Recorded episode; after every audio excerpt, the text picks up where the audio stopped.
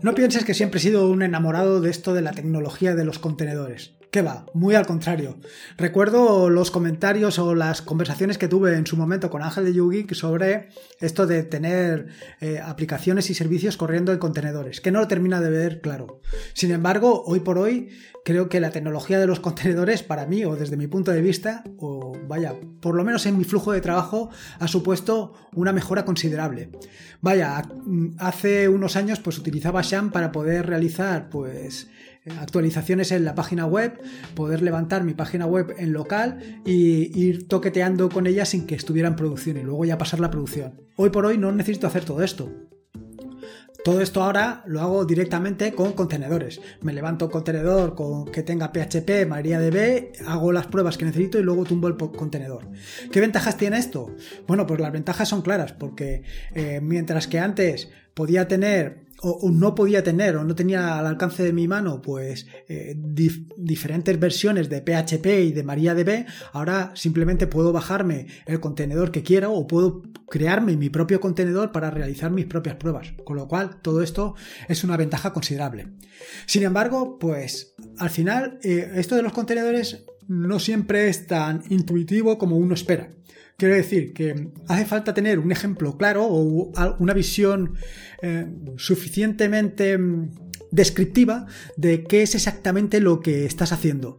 Y en este sentido, pues en el último artículo, bueno, en el último capítulo que publiqué sobre ejecutar contenedores Podman, me pareció muy interesante cómo lo enfoqué. Y esto es precisamente de lo que te quiero hablar en el podcast de hoy. Te quiero hablar cómo ejecutar contenedores Podman y qué es cada cosa y por qué.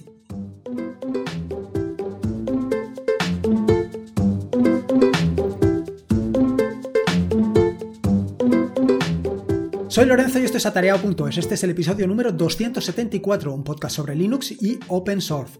Aquí encontrarás desde cómo disfrutar al máximo de tu entorno de escritorio Linux hasta cómo montar un servidor web, un proxy inverso, una base de datos o cualquier servicio que ya puedas imaginar, ya sea en una Raspberry, en un VPS o en cualquier servidor. Vamos, cualquier cosa que quieras hacer con Linux, seguro que la encontrarás aquí.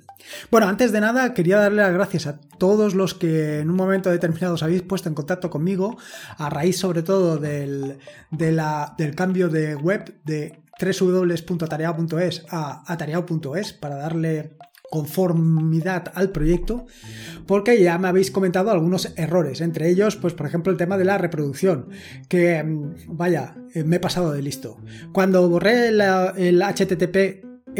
Bueno, perdón, cuando sustituí http:// por https://, me pasé de listo pero muy largo. Y es que lo hice de forma masiva en todos los archivos que tenía guardados en el repositorio. ¿Qué pasa? Que esto no lo puedes hacer en los archivos que son SVG,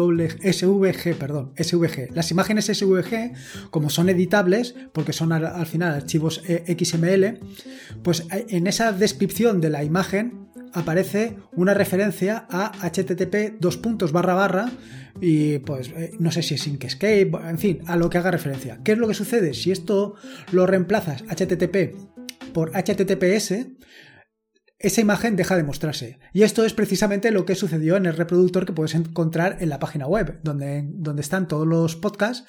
Pues bueno, pues básicamente al hacer esto, algunas de las imágenes del...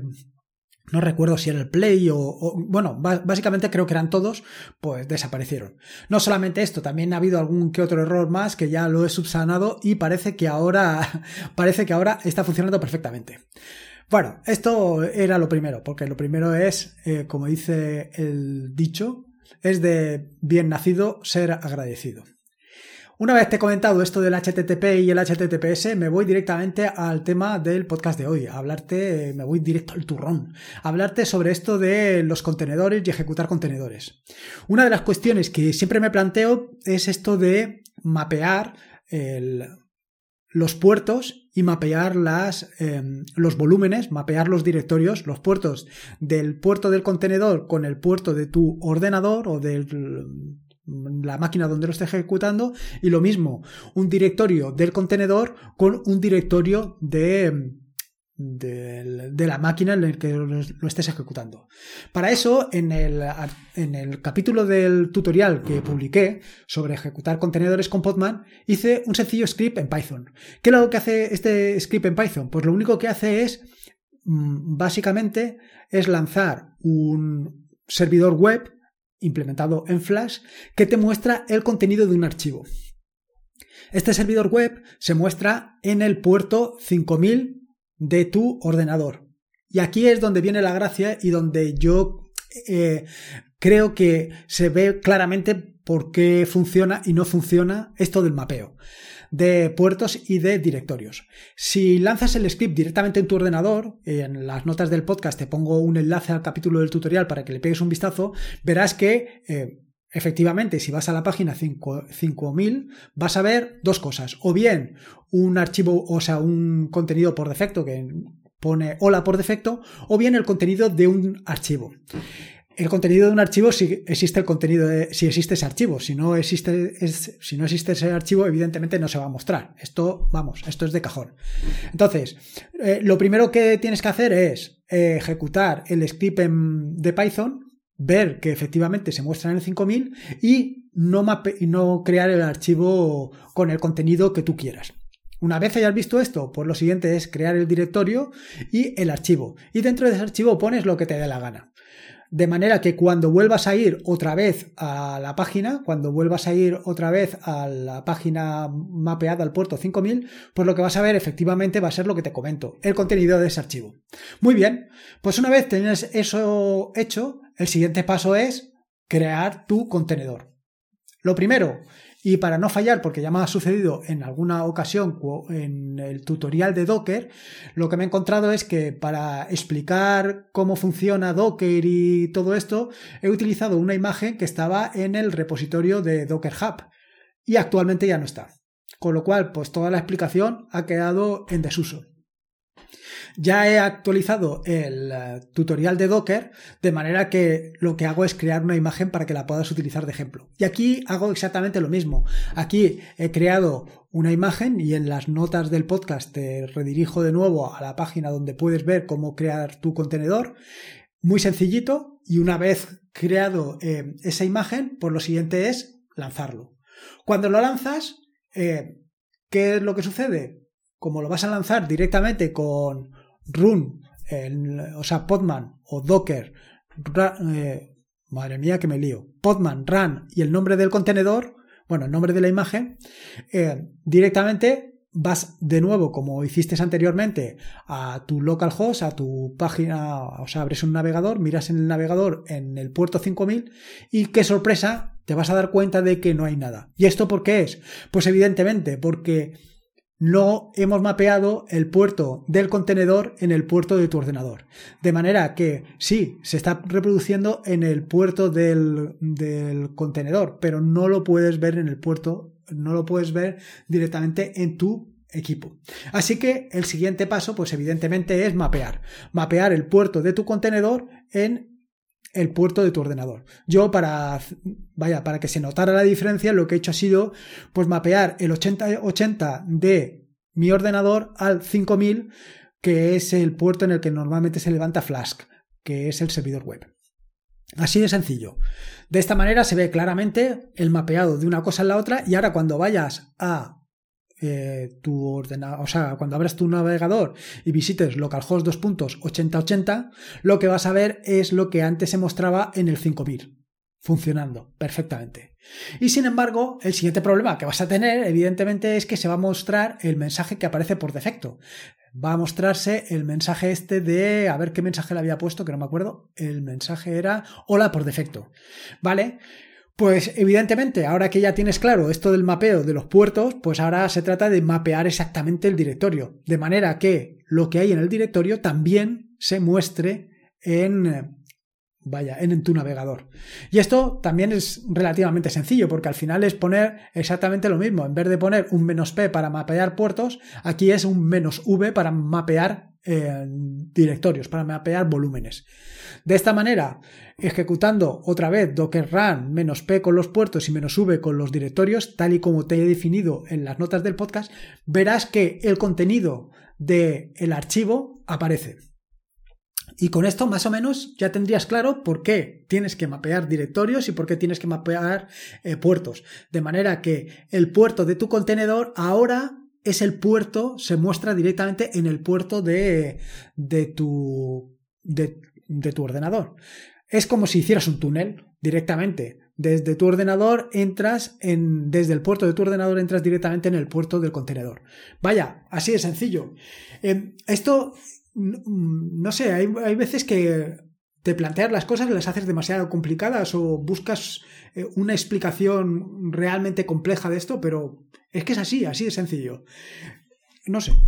Bueno, y luego otra de las historias, claro, evidentemente esto para hacer tus pruebas y tus cositas está bien, pero ¿y cómo puedes hacer para dejar este contenedor funcionando en segundo plano sin tener que hacer cosas extrañas?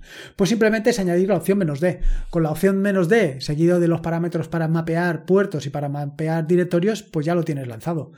Luego, aparte de eso, evidentemente ya tienes todo el tipo de operaciones para ver todos los contenedores que tienes en marcha, para parar con todos los contenedores, en fin, para todo este tipo de operaciones básicas con las que puedes trabajar.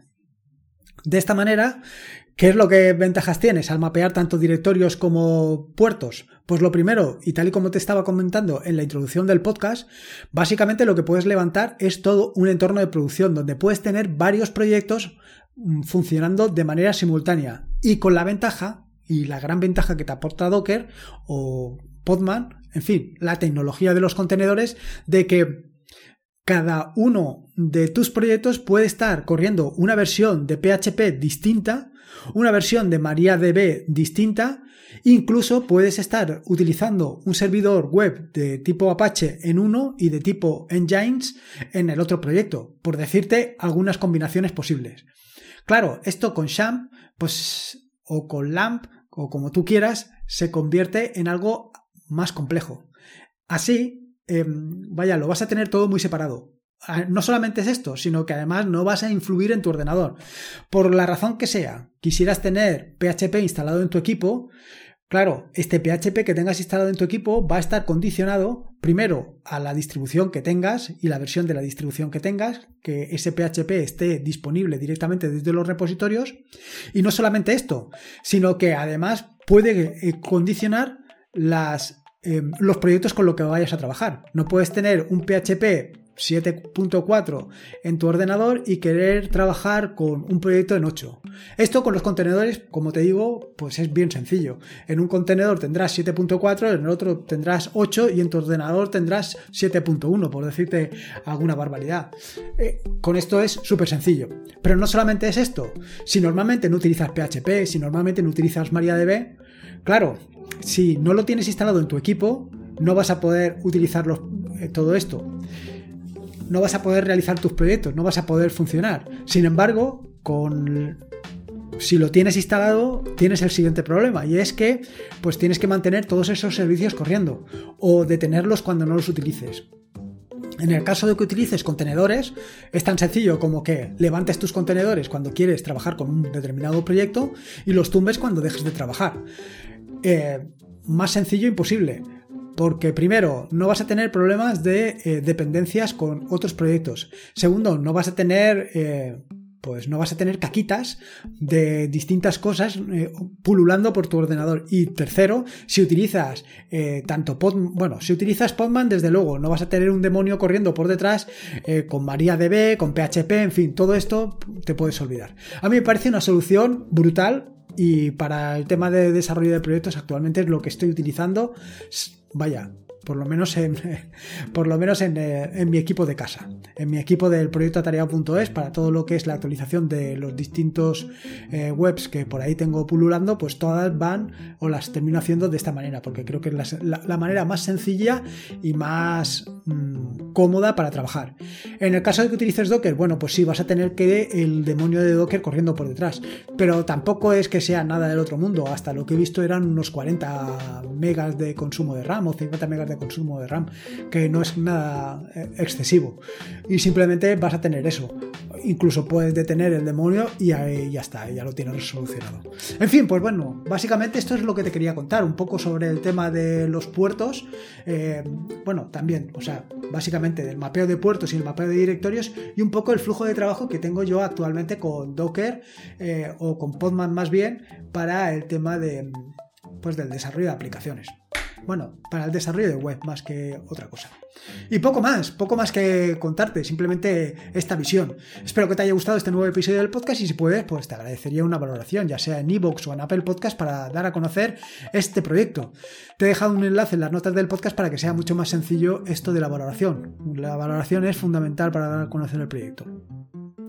Recordarte que este es un podcast de la red de podcast de Sospechosos Habituales, donde puedes encontrar fantásticos y maravillosos podcasts. Puedes suscribir a la red de podcast de Sospechosos Habituales en feedpress.me/sospechososhabituales.